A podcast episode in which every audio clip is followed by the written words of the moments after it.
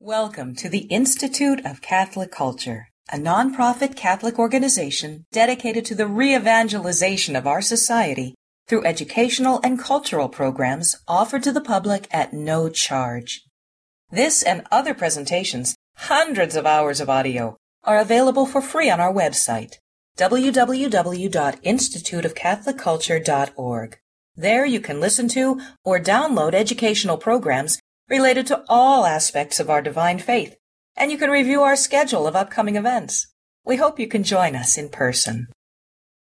Blessed is our God at all times, both now and ever, and unto ages of ages. Amen. O Lord and Master of my life, deliver me from the spirit of slothfulness, meddling, ambition, and vain talk. Bestow upon me, your servant, the spirit of purity, humility, patience, and love. Yes, O Lord and King, grant that I may be aware of my own sins and not to judge my brother for thou art blessed unto ages of ages. Amen. In the name of the Father, and of the Son, and of the Holy Spirit. Amen.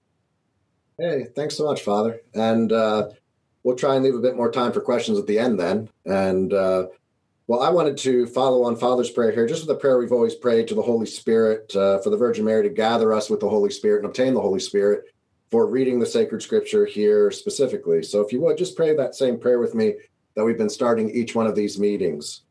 And so we pray, Come, Holy Spirit, come by means of the powerful intercession of the Immaculate Heart of Mary, your well beloved spouse.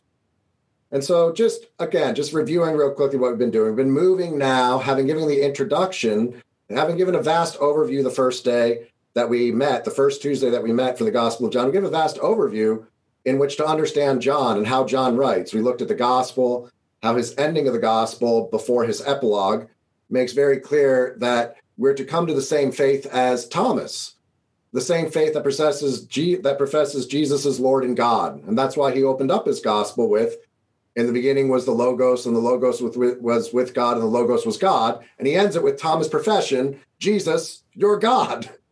And of course, he does the same thing in his letter, the letter that preceded the gospel, that that and believe Jesus has eternal life in himself, and the Father has given Jesus to us to receive eternal life and therefore he who believes in Jesus has eternal life.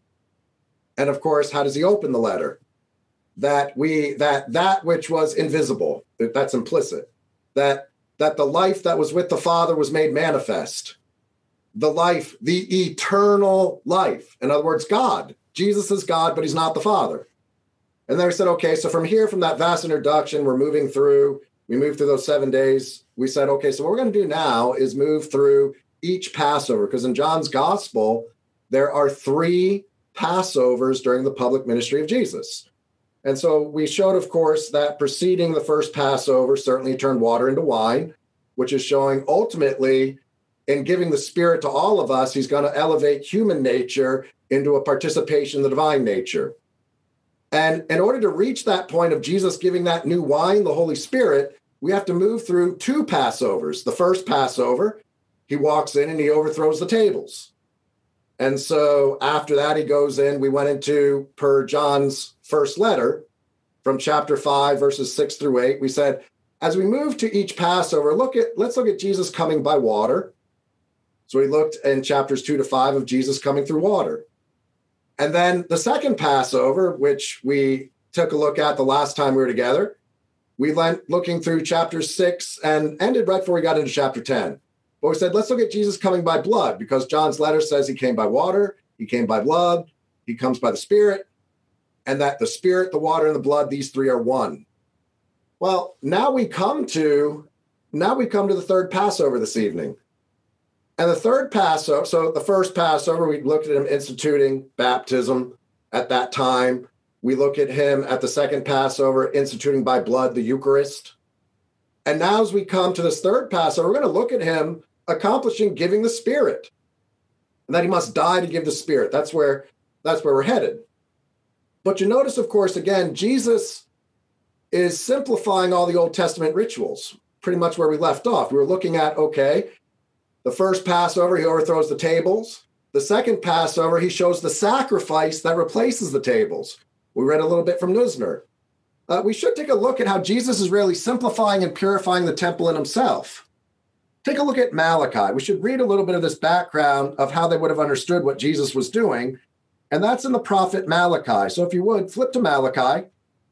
And in chapter one, we get a little bit of a preview. If you take a look at chapter one, verse 11, it says, From the rising of the sun to its setting. So again, Malachi, Old Testament prophet, last listed in the minor prophets. Chapter 1, verse 11 From the rising of the sun to its setting, my name is great among the nations. And in every place, incense is offered to my name, and a pure offering. For my name is great among the nations, says the Lord of hosts. So, this pure sacrifice offered amongst all the nations, Jesus, in fulfilling all prophecy, has come to fulfill this in Malachi, and he's going to fulfill it with the Eucharist. And when he entered into at that first pay, at that first Passover and over through the temple tables that were collecting the money for the sacrifice, and he and he stopped all sacrifice that day. We have to read this in light of chapter three of Malachi. Chapter three of Malachi. Behold, verse one. I send my messenger to prepare the way before me. The Lord whom you seek. So John the Baptist preparing the way and the Lord whom you seek will suddenly come to his temple. That's Jesus overthrowing the tables. The messenger of the covenant in whom you delight, Jesus, who gives us the new covenant. Behold, he is coming, says the Lord of hosts. But who can endure the day of his coming, and who can stand when he appears? He's like a refiner's fire, like fuller's soap. He will sit as a refiner and purifier of silver.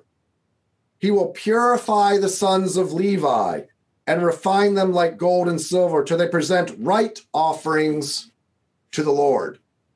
So, all these prefigurements of the Old Testament, all these sacrifices that point to the atoning sacrifice of the Messiah, he brings them to completion and fulfillment.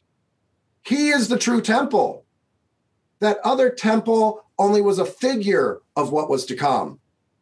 The true temple is not made by human hands, and Jesus is not made by human hands per the virginal conception, the virginal birth, which John relates to us as, and the word became flesh and pitched his tent among us. When God took flesh, the true temple began to be built and established, made permanent in what we now see at the third Passover. The third is always a culmination. The third is always the ultimate. Why do we say holy, holy, holy, Lord God of hosts? Because third means there's nothing holier. Jesus is the third temple. First temple, Solomon. Second temple, the rebuilt one after the Babylonian captivity. The true and ultimate temple, Jesus himself. And that's why he said, Destroy this temple in three days, I'll rebuild it. And we saw in chapter six the sacrifice that replaces all sacrifices all the goats, all the lambs, all the doves, all the pigeons, whatever it may be, all the cereal, all of it is replaced in Jesus Christ in refining the true priesthood in himself. We went through chapters seven to nine. It's very interesting that, that Father Hezekiah brought this up. Do you notice when St. Paul in chapter 10 of First Corinthians is interpreting the journey under Moses, he says, and all passed through the Red Sea, and all were baptized into Moses under the cloud, represent, representing the Holy Spirit, and through the sea. And all drank from the same spiritual rock, which was Christ. Well, remember what we just said last week. At this feast of, of booths, when they're all camping out, remembering the journey, why did they do the water ritual in the morning? To remember the rock that accompanied them from which they drank. Why did Jesus stand up and say, at the last day of that festival, let all who thirst come to me and drink?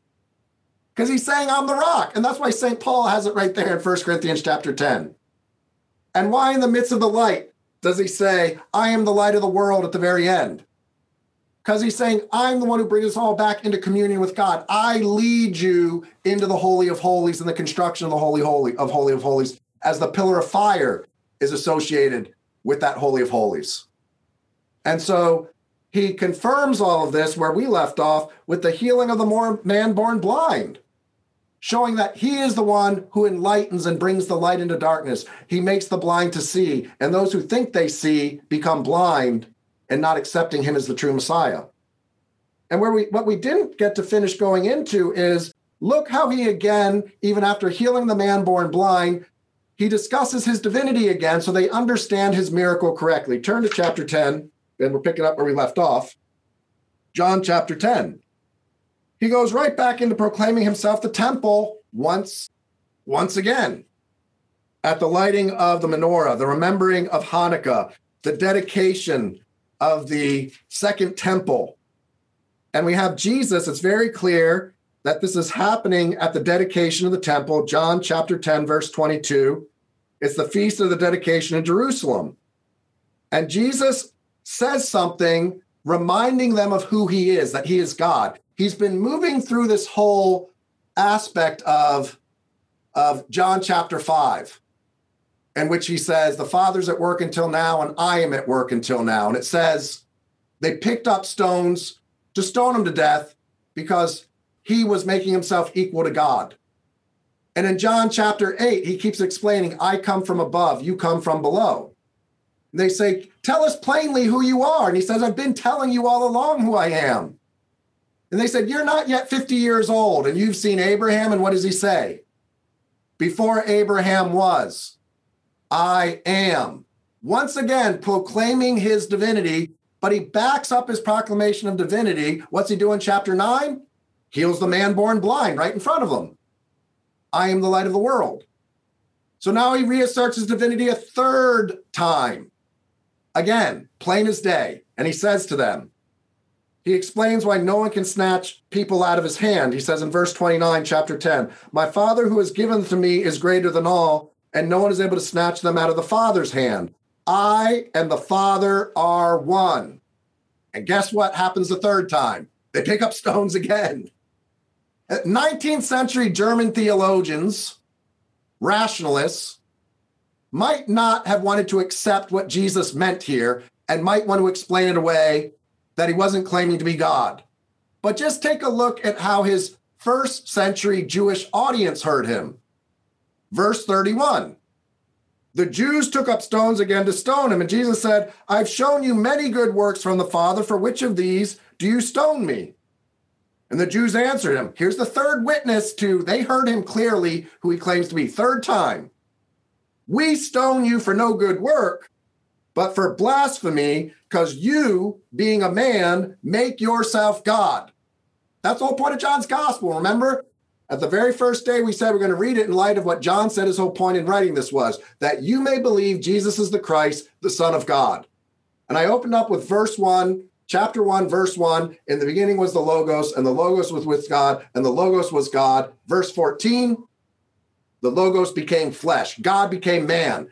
And this man is making very clear, I am God. And all the Jews, after all of his miracles, hear it very clear. And they're so ticked off that he's claiming to be God, they want to stone him to death. It's, it's as clear as clear can be.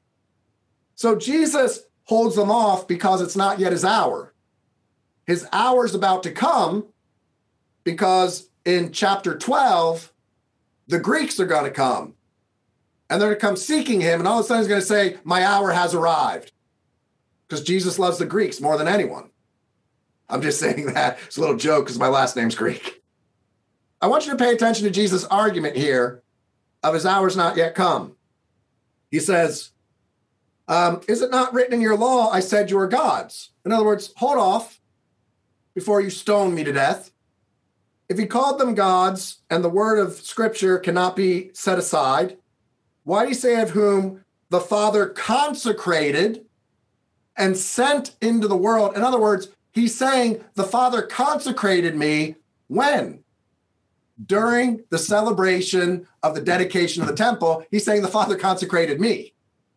I'm the temple. The transfiguration revealed it.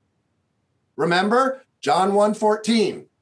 The word became flesh and eskenun pitched his tent the tent of meeting, the tent of meeting that the apostles are about to be given the power to enter us into the tent of meeting. when Jesus is going to wash their feet right before he institutes the Eucharist. That's chapter 13 of John. So why do you say of me the one the Father consecrated and sent into the world? Sent means pre-existence. I was with the Father before I became man. Why do you say I'm blaspheming because I said I'm the Son of God? So now he backs it up and he says, if I'm not doing the works of my Father, then don't believe me. Don't believe me.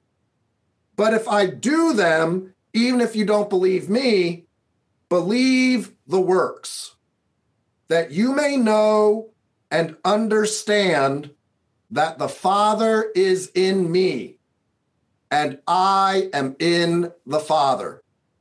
In other words, he slows them down from killing them and then he punches them in the nose anyway and says, Even if you don't want to believe me, you better pay attention to the signs. Look at my signs because they testify that what I'm saying is true. And so when I say the Father and I are one, that means I am in the Father and the Father is in me the mystery of the Logos. In the beginning was the Logos, and the Logos was with God, and the Logos was God. And through him all things were made, and without him was not anything made which was made. In other words, I am your creator. And they understood what he was saying. For a third time, they want to stone him to death. And of course, it says, he escaped them from their hands. Now, what's interesting is he says, believe in my signs and he's going to give them one more sign. And this represents the fullness. This is what chapter 11 and the raising of Lazarus is all about. He's going to demonstrate what he's been saying in chapter 5. What did he say in chapter 5? The Father has life in himself, and the Father has given the Son to have life in himself, and therefore the Son raises and gives life to whom he chooses. In other words, Jesus is God.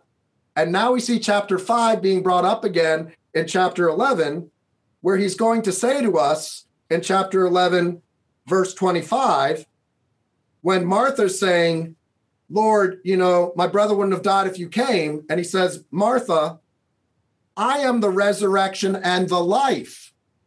Well, you got to remember what life is he talking about in, in here in John's gospel in the first letter of John, chapter 1, verses 2 and 3, he says clearly, the life was made manifest to us, the eternal life. You must read this in light of what John was saying there, because that letter precedes this gospel. Jesus is clearly saying, I am eternal life. When he says, I am the life, he's referring to himself as the eternal life that was with the Father. The Father is in him, and he is in the Father. And that is why he is the resurrection and the life. And what's so cool is this is now going to be the seventh sign that Jesus gives right before the announcement of the third Passover. Because it's going to be at the third Passover, he's going to repeat for the third time that he has to become like the bronze serpent. And then we get the full explanation. He's got to die so that we can receive his eternal life. And so here we have, obviously, we can't go into detail if we're going to get into chapter, at least catch up to the beginning of chapter 15. And I feel certainly, I feel terrible, but the goal here is to bring us on a journey to get us in five lessons, at least through chapter 19 of John's gospel, to see the unity of John's gospel through chapter 1 verse 14 that Jesus is the true temple and is and is recapitulating and purifying all that was only a prefigurement to be realized in himself in the eucharistic worship that he institutes. And so forgive me for moving through all the beauty of Jesus wept. He raises Lazarus as this ultimate sign. This is the seventh sign. What's that mean? The seventh sign, because John will tell us at the very end of his gospel. Take a look, stay here in chapter 11, keep one finger in chapter 11, and take a look at chapter 20, uh, verse 30, where we started this whole lesson. Remember the first day we read chapter 20, verse 30, and we said, This is the purpose of this book. And it says in verse 30, now, Jesus did many other signs in the presence of the disciples, which are not written in this book. In other words, I, John, structured this book in such a way to make a theological point. I chose seven signs because seven represents God swearing himself to us. Seven represents fullness and sincerity. In other words, we see fullness and sincerity given to Jesus before he enters Jerusalem. He has revealed to all those priests and the high priests who he is by his signs. And when they reject him, they know full well his signs and the completion in the raising of Lazarus from the dead. And this is what's so ironic in chapter 11. After giving the sign that confirms a man who's been dead to the point where they're like, his body's going to stink. Jesus has been dead for uh, what's the amount of days? Is it five days or a week? Let's go back to chapter 11 for how many days that he's been dead. Uh, someone bring it up to me when we get back to it. Forgive me for, for moving through it too quickly. In other words, he's begun to rot. So he's begun to rot according to, to death. So he's dead. He's been in the tomb. Jesus gives this great sign. And what is the response to those who don't want to give up the priesthood, which was only a temporary priesthood? The Levitical priesthood was never the purpose of the covenant with Moses. Remember, the Levitical priesthood only comes into existence because of the sin of the golden calf, in which the priesthood is stripped from all the tribes and only falls on the Levites until the greater than Moses can come and and reinstitute the covenant that God always intended, reconstitute Israel. And so, what is the response to Jesus' miracle? The response is this. In verse 47, the chief priests and the Pharisees, chapter 11 of John's gospel, the response to the seventh ultimate sign, the raising of Lazarus from the dead in front of everybody. Verse 47 So the chief priests and the Pharisees gathered the council and said, What are we to do? For this man performs many signs. In other words, they're well aware that he's doing great miracles greater and as great as all the prophets combined. If we let him go on like this, everyone will believe in him. Well, that would have been a good thing. and the Romans will come and destroy both our holy place and our nation. I think I came in listening before I was able to hop on, and Father was talking about when Jesus entered Jerusalem, what he found instead was a bunch of evil, a bunch of people who were self serving. The institution had become self serving. I don't know if that sounds familiar, but the institution had become self serving. One of them, Caiaphas, who was high priest that year, said to them, You know nothing at all. You do not understand that it is expedient for you that one man should die for the people, that the whole nation should not perish. And John now says, He did not say this is of his own accord, but being high priest that year, he prophesied that Jesus should die for the nation, and not for the nation only, but to gather into one the children of God who are scattered abroad. That's the Exodus. To bring all the people scattered abroad back into God's home is the Exodus. The Exodus in Luke's gospel at the Transfiguration that Moses and Elijah appeared, and Luke says, and discussed with Jesus the Exodus he was about to perform in Jerusalem becoming the true Passover lamb. And so what's so interesting is right after Caiaphas says this, we come to verse 55, the theme for tonight. Now the Passover of the Jews was at hand.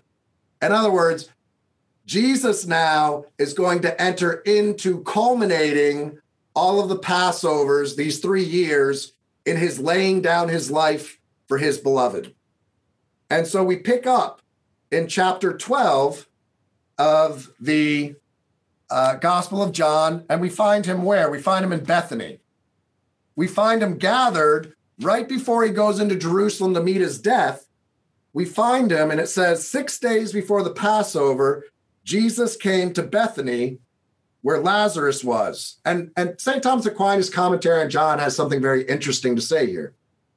He reads it very spiritually. He says, Bethany means house, Beth, of obedience. That Jesus has come to give his obedience to the Father. he knows he's about to lay down his life, but he knows he's also about to take it up again. So he's sitting with the very person he resurrected right before he goes to lay down his life as the Lamb of God. And Aquinas says the reason he points to the six days is he's trying to make clear that this is going to happen on the Friday. So, six days from this time is Friday when Jesus is going to perform the Passover while all the lambs are being slaughtered for the Passover Friday night to be celebrated. That's the very moment Jesus, like a lamb spread out and opened in his crucifixion, is going to die at the very moment all the lambs are being slaughtered. And so in chapter 12, he makes his way into the entry into Jerusalem which obviously we'll be celebrating on Palm Sunday. It's it's nearing. Um, but what what I wanted to focus on is this passage, the passage in verse 20 of chapter 12, the one I was just joking about. It says, Now among those who went up to worship for the Passover, for the feast, were some Greeks. This just really means representing the Gentile nations. So these came to Philip. Notice Philip has a Greek name after Philip of Macedon. So they go to the guy named Philip. The Greeks go to the guy named Philip. He must be like us. So Philip clearly speaks Greek. And they say they want to speak with Jesus. And Philip tells Andrew, and Andrew's a, a Greek name as well. Andrew went with Philip and they told Jesus. Jesus answered them, The hour has come. This is what I was joking about. The Greeks come and say, We want to talk to Jesus. And Jesus says, My hour has come. What to what is Jesus referring here? And actually, to what he's referring is his crucifixion. Because his crucifixion is what is referred to in Isaiah chapter 11. In Isaiah chapter 11, it says the Messiah is going to send up an ensign, a symbol that'll gather all the nations. Uh, and so, right before it says that, let's look in Isaiah chapter 11, verse 10. So flip, if you would, to Isaiah chapter 11, verse 10. You'll recall Jesus in John's gospel is the Messiah. And chapter 11 of Isaiah is that the stump, that dead family tree, that from the roots, the underground family of Jesse that has survived since the Babylonian captivity, from the roots, a branch shall sprout. And the root word for branch deals with Nazareth. That's why they say the Messiah should be a Nazarene, because Nazareth in the Hebrew is branch. And that's where there's this association between Jesus being a Nazarene and Jesus fulfilling the prophecy of being a branch. But the Spirit of the Lord is upon him. So the question is this why is the Spirit of the Lord upon the Messiah in chapter 11, verse 1? The Spirit of the Lord, verse 2, shall rest upon him the spirit of wisdom, understanding, counsel, might, knowledge, fear of the Lord. In other words, the Messiah is the one who has the spirit because the Messiah is the one who must give the spirit to the rest of the nation.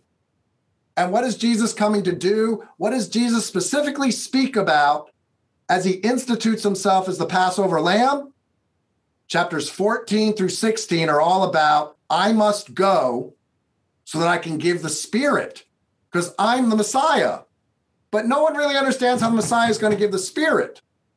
But in verse in verse 10 for the coming of this messianic kingdom that Isaiah 11 is all about, in verse 10 it says, "In that day the root of Jesse shall stand as an ensign to the peoples." So he'll really stand out. Him shall the nations seek. So, what does it mean? The Greeks now have come to Jerusalem. They say, We seek to speak with Jesus. It's saying the prophecy of Isaiah 11 is now at hand. Jesus, the nations are now asking for you. And that's why Jesus says, My hour has come. This messianic kingdom of Isaiah 11 is about to be unleashed. But the answer to how it's unleashed is through his death.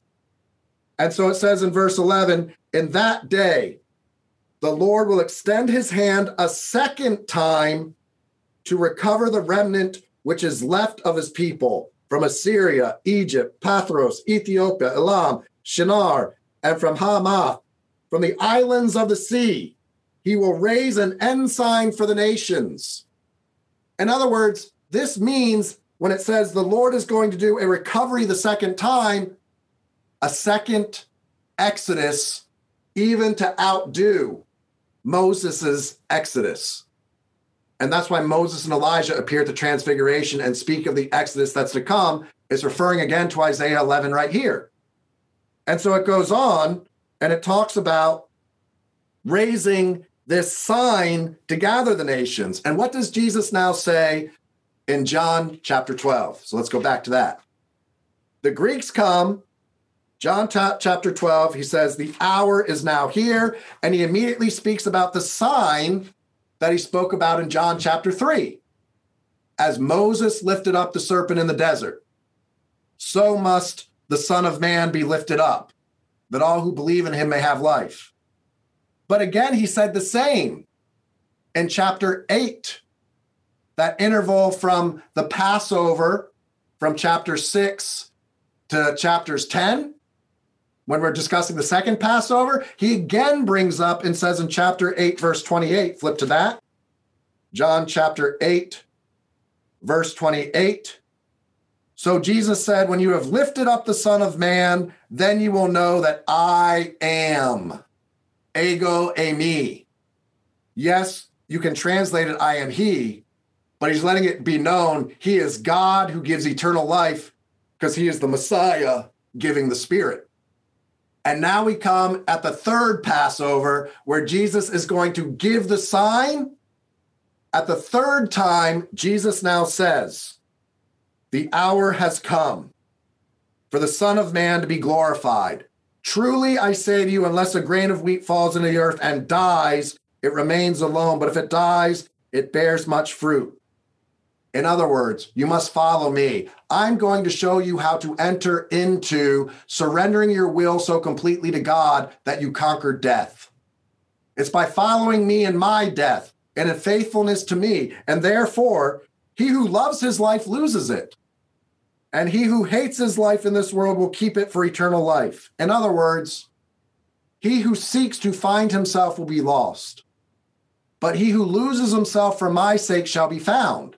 In other words, entering into giving your will as a perfect gift to the Father through Jesus, with Jesus, and in Jesus is how we must learn to live and surrender our will to the divine will so the divine will can reign in us. And then he moves into explaining what he's been saying all along about the Son of Man being lifted up. And he says, verse 31 now is the judgment of this world. Now shall the ruler of this world be cast out. And when I am lifted up from the earth, will draw all men to myself. He said this to show by what death he was to die. In other words, by his crucifixion. He's fulfilling what he originally said in John chapter 3. He's talking about John chapter 3, verse 16. For God so loved the world, he sent his only Son, that those who believe in him may not perish, but may have eternal life. Why? They will see the crucifixion and believing God became man, they will again be able to believe God loves you, me, that God is love. And, and we don't, like all the old past religions, we don't just sacrifice to God God loves us so much, he sacrifices to us. That's radically different in Christianity. I'm drawing on Joseph Ratzinger's introduction to Christianity. He originally wrote in the 1960s and then does uh, reeditions in the early 2000s, where you can find this aspect of the beauty of God's humble love. How God seeks us out and God dies for us. He doesn't ask us to kill ourselves for him. God lays down his life for us. And by this we know love. That man has no greater love than to lay down his life for his beloved. And so what's interesting is at the same time that Jesus speaks now clearly about dying, that he can pour out his spirit on all of us, he says in verse 27 up above, Now is my soul troubled. And what shall I say? Father, save me from this hour? No, for this purpose I have come to this hour. Father, glorify your name. Then a voice came from heaven I have glorified it, and I will glorify it again. The third time God's voice is heard. First time, the baptism of Jesus. This is my beloved son. Second son, second time, at the transfiguration. This is my beloved son. Hear him. Third time, when Jesus makes very clear he's about to be crucified. The Father testifies to Jesus' preexistence. And in essence, is already answering what Jesus will say in chapter 17 when Jesus will say, Glorify me with the glory I had with you before the world began, in the high priestly prayer of John chapter 17. So, what we're looking at now is Jesus came to die. Why? To give us his spirit.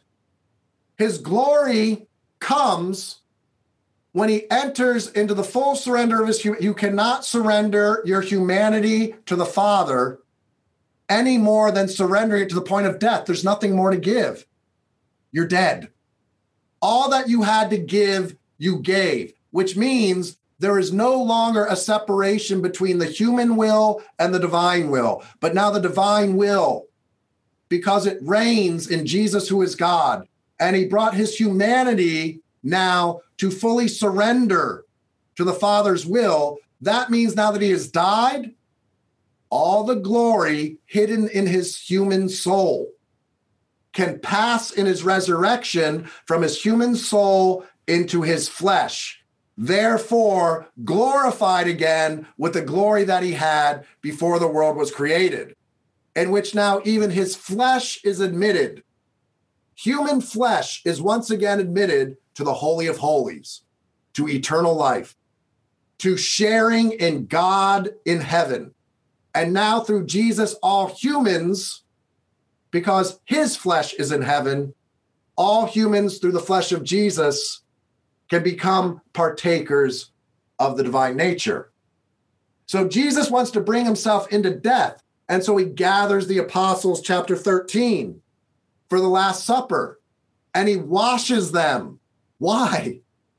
Because he's preparing them to be cleansed to receive the Holy Spirit. He's bringing about the final completion of their human wills to be ready to receive the spirit he wants to pour out after his resurrection. When I'll breathe on them and on the day of the resurrection say, Receive the Holy Spirit. Why? Because I already washed you. I washed you the night I instituted my body and blood, so that now through me you can receive the Spirit you've been washed. And what's so interesting, though, is this Jesus is at the Last Supper, chapter 13, when he's gathered them for the Last Supper. It's not recorded here about his instituting his body and blood, that, he, that the institution narrative in the synoptic gospels. Matthew, Mark, and Luke have Jesus took bread and said, This is my body. He took wine and said, This is my blood, the blood of the new and everlasting covenant. He came by water, he came by blood, came by the Spirit. And the Spirit and the blood and the water, these three are one. That institution narrative is not in John because its meaning has already been explained in chapter six. There was a question, I think, the last time we were together. Someone said, What about the Jews who won't believe because they're disgusted with the idea of eating flesh and drinking blood? Remember, it doesn't look like flesh. It doesn't look, it just looks like bread and wine. So, according to the letter of the law, it's just bread and wine according to the letter of the law. But according to the mystery of faith, the objective reality, the res et sacramentum, the reality and the sign. Transubstantiation means what looks like bread and what looks like wine is the risen flesh and blood of God in heaven. And you're not consuming merely a human, you're consuming God who cannot be consumed. But God who communicates his divinity into your soul and so swallows you, according to St. Paul in Second Corinthians chapter, chapter 5, that we're swallowed in divinity. In receiving the Eucharist, we're being swallowed in divinity, and Jesus is inflaming us and burning away our venial sin, that we become more fully partakers in the divine nature. And so it's interesting in, in chapter 13, Jesus washes them. Verse 5, chapter 13. He poured water into a basin and began to wash the disciples' feet and to wipe them with the towel that was tied around him. He came to Simon Peter, and Peter said to him, Lord, do you wash my feet? And Jesus said, What I'm doing, you do not know now, but afterward you will understand. Peter said, You shall never wash my feet. This is love. It might be disordered in the way Peter acts, but this is love. Jesus, Peter loves Jesus, and he's saying, I will not let God, I will not let the person I just declared to be the Son of God, the one who is the true King of Israel, you will not wash my feet. In other words, he's exalting Jesus. That's why Jesus isn't mad at him. He sees the love. I wish I had this love that Peter has. Lord, I will not let you be humiliated ever. Jesus says, You don't understand now what I'm doing, Peter, but you will. Peter, give in. I know you love me. Peter, give in, or you will have no part in me. And Peter's response said, Watch me all over. Watch me all over. I don't want to ever not have a part in you, Jesus. What's happening here? I think to some degree, we need to go back to John 1 14. Why is he washing them? He's washing them in relationship to the fact that Jesus is the true temple. But this temple of his body, the race of Adam, must die. So that through his death and resurrection, he finishes the third temple that can never be destroyed because glory has now been communicated to it through his death and resurrection. And since they're about to enter the temple, not just to have been baptized to be ready to receive it, but they're about to enter the Holy of Holies. Jewish law says before you enter the holy place, you have to wash your hands, your body, and your feet. Take a look how Jesus is doing what Moses does. Jesus is giving them a share in himself, the priesthood of Melchizedek. He's replacing those Levites who were a placeholder. The true king has arrived, and that king is a high priest because he's the natural son of God. He is restoring the priesthood of Melchizedek. And he has gathered the new tribes the 12 apostles representing the 12 tribes. Look at Moses in Leviticus chapter 8, verse 5. This is the rites of ordination before Aaron and his sons can serve in the tent temple. Before they're allowed to enter the tent temple, the tabernacle Moses sets up in the desert, it says, verse 5 Moses said to the congregation, This is the thing which the Lord has commanded to be done and Moses brought Aaron and his sons and washed them with water. Who is Jesus? The new Moses. What is Jesus going to accomplish? The new Exodus. Who does John say he is from the very beginning of his gospel? Chapter 1, verse 14. He's the true temple. Who does Jesus say he is in chapter 2 when he throws over the tables at the first Passover? Destroy this temple and in three days I will rebuild it. And John says he was speaking of his body. Jesus is about to give entrance through his body and blood, as Hebrews chapter 10 says, through the new veil that he established, which is his body. This is the Eucharist. All of this is Eucharistic. Chapter 12, when I'm raised up, I will draw all people to myself. Yeah, because when you're washed with the baptismal waters, you're washed to receive the Eucharist. And being baptized, you're joined to what's happening on the altar through the sacramental character you received in baptism. You are joined to what's happening on the altar. And so, Jesus, in his representation of his death, we take bread, which becomes his body, truly his body. We take wine, which becomes truly his blood. We show them separated. We're showing his death.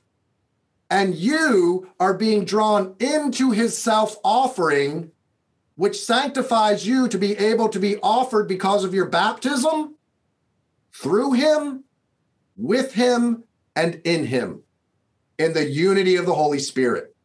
And so he is drawing all men to himself and pouring out the Spirit through that one time sacrifice.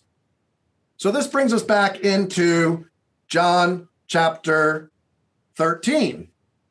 So in John chapter 13, we see that we can see another meaning too as to why he washes them because he says, Peter, you don't understand now. And clearly we know now he's going to become that lamb. And the apostles are going to be the foundation of that new city. Do you remember when I was talking about the days of creation in John's gospel? I said, notice on day three in Genesis, it's land is established because you can't build on water. A wise man builds his house on rock. So on day three in the new creation, he names Peter rock. And then I said on day four, notice he describes himself after being called the Lamb of God as the place where the angels of God descend and ascend upon the Son of Man. And then I took you into the book of Revelation. And I said, notice at a wedding feast, you have a lamb who is declared to be the temple standing in the center of the city. And who is the foundation? I think it was verse 14. It says, the foundation of the city that comes down from heaven is the 12 apostles. So, who makes possible for the Lamb to appear? The apostolic succession, which makes the bread become the body of Jesus, the wine become the blood of Jesus, and the apostolic successors now have the authority to say to us when they do that, Behold the Lamb of God who takes away the sins of the world. Blessed are those who are called to the wedding feast of the Lamb. In other words, Jesus has regathered us all into the household of God, which is the Holy Spirit, who builds the true temple. In the great mystery of the perichoresis, the inner circumcision, circumcision, excuse me, inner circumincession. I am in the Father, and the Father is in me. And then he now enters into, he's going to enter into death to give his spirit. This is chapter 14. So that you may have the indwelling of the Spirit in you. And through the indwelling of the Spirit, the Father and the Son will dwell within us. And we will enter into that inner Trinitarian mystery of indwelling in God by grace in the beatific vision. And so you see this movement of, of the washing to prepare us to what? To enter the mystery of the Trinity. Because for you enter a temple, you must wash. And these are going to be the foundation of that new temple, which is the Lamb. When we eat his flesh and drink his blood, we pass through him to where he is. He's in the Holy of Holies. He's at the right hand of the Father. He's God. We're in God, and God's in us without loss to our humanity. This is Holy Communion, which he's establishing in chapter 13 and explains more fully in chapter 14. Now, I'd love to go into this all the more. Let me say something real quick before I head, head into chapter 14. This act of washing their feet is a preparation for them to grasp his death. Peter's like, I won't let you humiliate yourself by washing my feet because that's the job of a servant to wash the feet. I won't let you do this.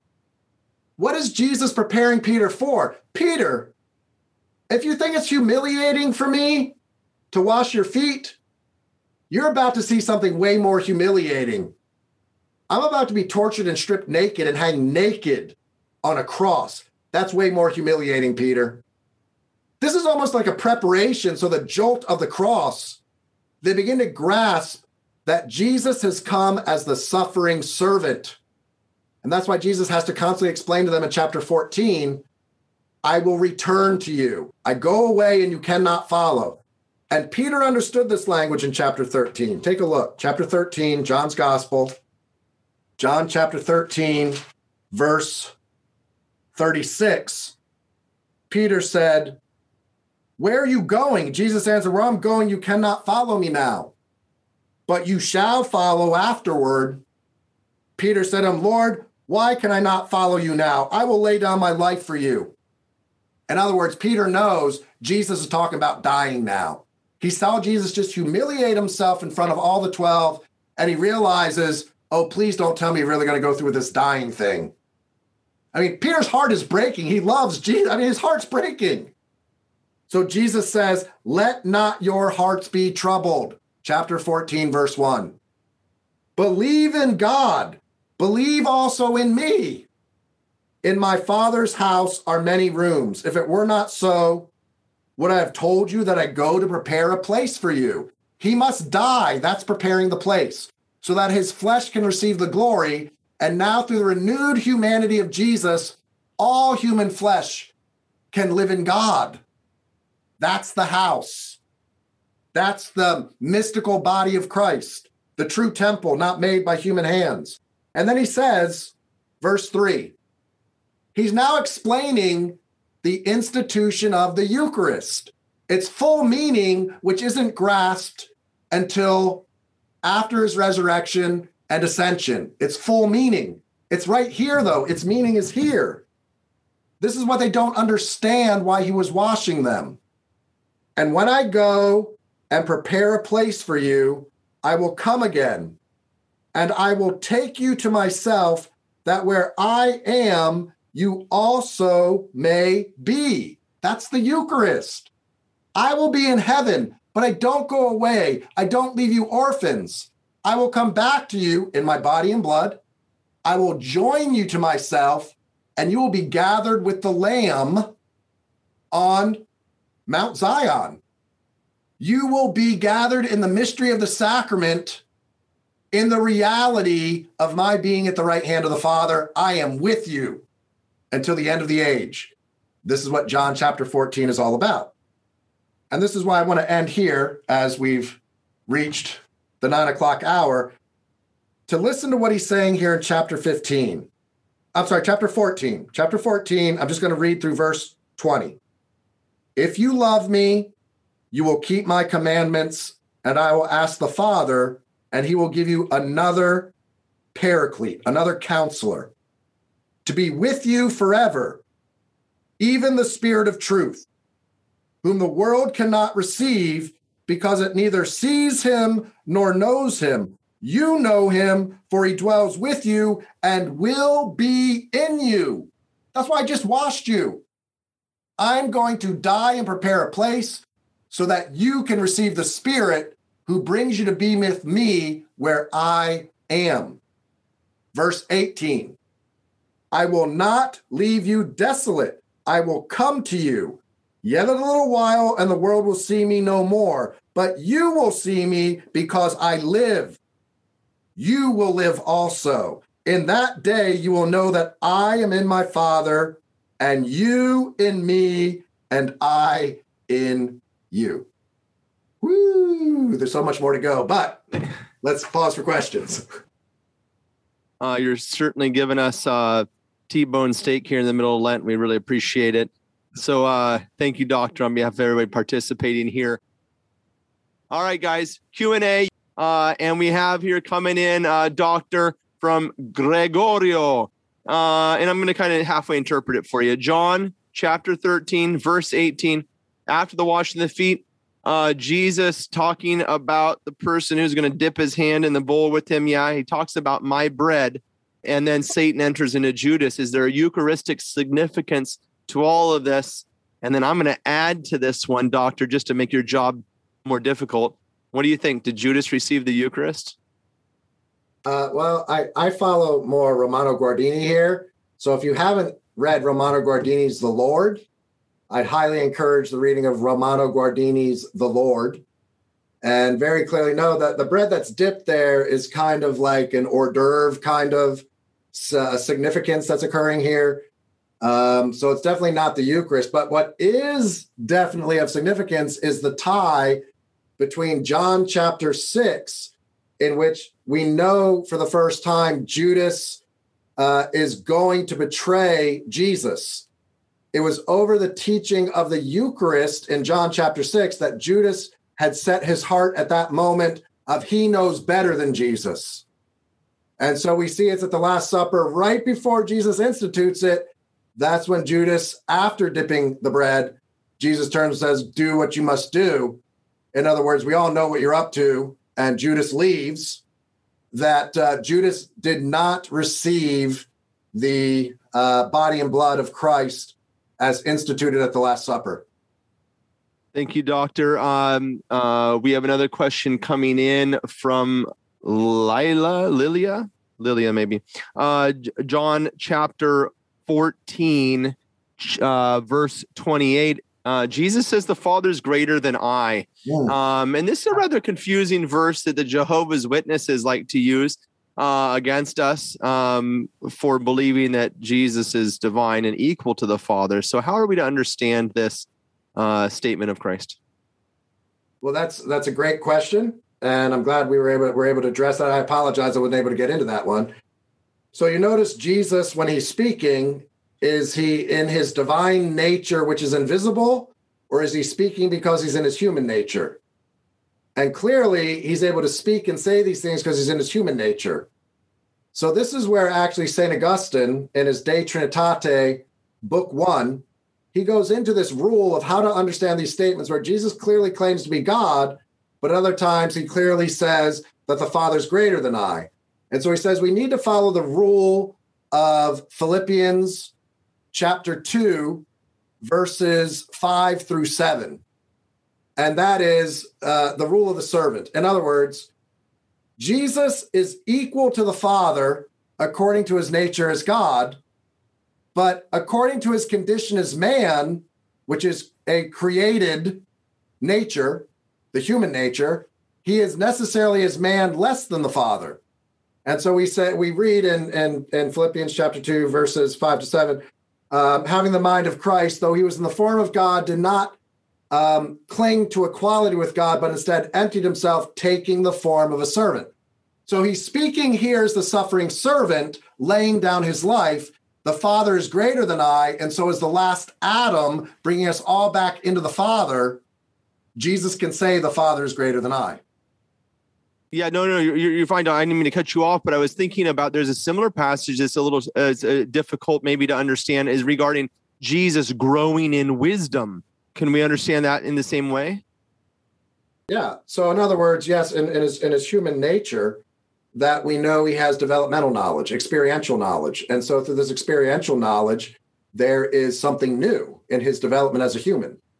Um, but he always has, because he's God, he has the divine knowledge, which in his human nature is the beatific vision. He has the beatific vision even before he dies. His soul possesses the glory in it because it's the divine nature itself, the very being of the Logos, that is the subject by which his human, his divine nature, that very divine existence of the Logos in relationship to the Father, as the Logos possesses it in relation to the Father, that existence, that divine existence, he communicates and takes to himself a spiritual human soul.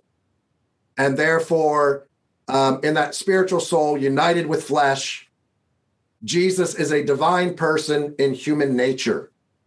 So he has three forms of knowledge in his human nature the beatific vision, the infused knowledge that, that belongs to prophets, and lastly, acquired knowledge, which all of us as humans necessarily experience in our own development and the development of human concepts.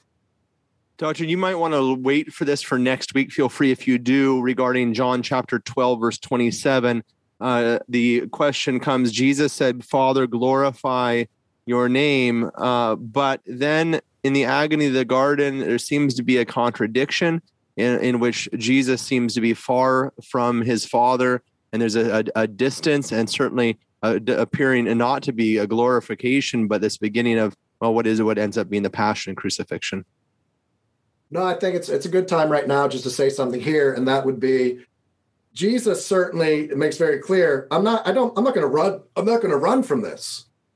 But again, this acquired knowledge that we're discussing, Jesus has a real human nature. That means all the desires that belong to human nature at a bodily level, emotional level, and intellectual level belong to Jesus.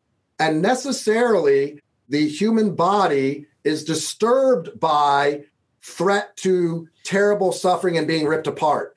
And so God has placed in us that natural desire for self protection. Jesus, in experiencing these human desires, though, takes them all and always brings them into a surrender to the will of the Father. And so Jesus really does experience the threat of horrible suffering and death. His body naturally revolts and he says, Father, take this cup from me. In other words, he's experiencing suffering because his body's telling him, this is going to be bad. This is going to be bad. This is going to be bad. So, of course, he has extreme suffering uh, emotionally associated with this natural desire in us to preserve ourselves from being ripped apart slowly and painfully. But Jesus, loving God, automatically brings that desire into, through his humanity, into a surrender to the divinity. And so this is this aspect of where Jesus is going through all human experiences per the letter to the Hebrews, chapter 3 and chapter 4, tempted like us in all things except sin. And so I do think we need to see the very fact that Jesus marches down from Galilee to Jerusalem, he intends to die. I lay my life down freely, no one takes it from me. I think the washing of the feet is the first sign that this night I'm about to be taken and I'm walking towards it because I'm washing your feet, letting you know I'm going to die so that what I'm doing will make sense later. So it's actually a sign that I lay my di- life down freely just by washing their feet. Oh, man, I'm coming over to you. Go ahead. Hello, doctor. Uh, I got a question about John 6. In John 6, 48 to 59, kind of uh, like the narrative is um, framed between uh, mentioning the uh, their the Jewish ancestors died in the desert, but also it says seven times he mentions the word eat, but he mentions the word drink four times. Is that does that have anything to do with the four cups they they usually drink wow. during the Last Supper? I mean the the Passover. I hadn't caught the word drink, but I think that's certainly a, an insight and certainly uh, may well be a a it may well intentionally be there by John. I haven't counted it, but I think that would be a beautiful insight of the four cups um, that are associated with the Passover celebration of the Passover. So um, I'll have to go back and and and circle and take a look. But I think that's a really really great insight. That uh, uh, all I can say is, wow, that's really great. And Ahmed, I think that's uh, we're going to finish with you on that because uh, that I would just encourage everybody. You know, a lot of what Dr. Tsakonikis is talking about in this series, you're not going to remember. And I'm screaming at you in pregame shows. You're not going to remember anything I said. But uh, he's just blasting out a ton of a ton, ton of information, and she, he's sharing with you. But um, the most important thing is forming a habit of biblical reading, a good habit of reading Scripture and that's a good habit of reading according to the mind of the church with the senses of scripture, always reading with a master who can guide you. That's with the church fathers, the saints, okay? Great teachers like Dr. Tsakonikis and others. And uh, and and so forth. So always form this habit. And then when you don't have Dr. Tsakonikis to turn to, when you have a question, nevertheless, those principles of good exegesis will be deeply seated in you you'll be able to interpret the scriptures uh, with confidence and uh, and really find some treasures and jewels in there.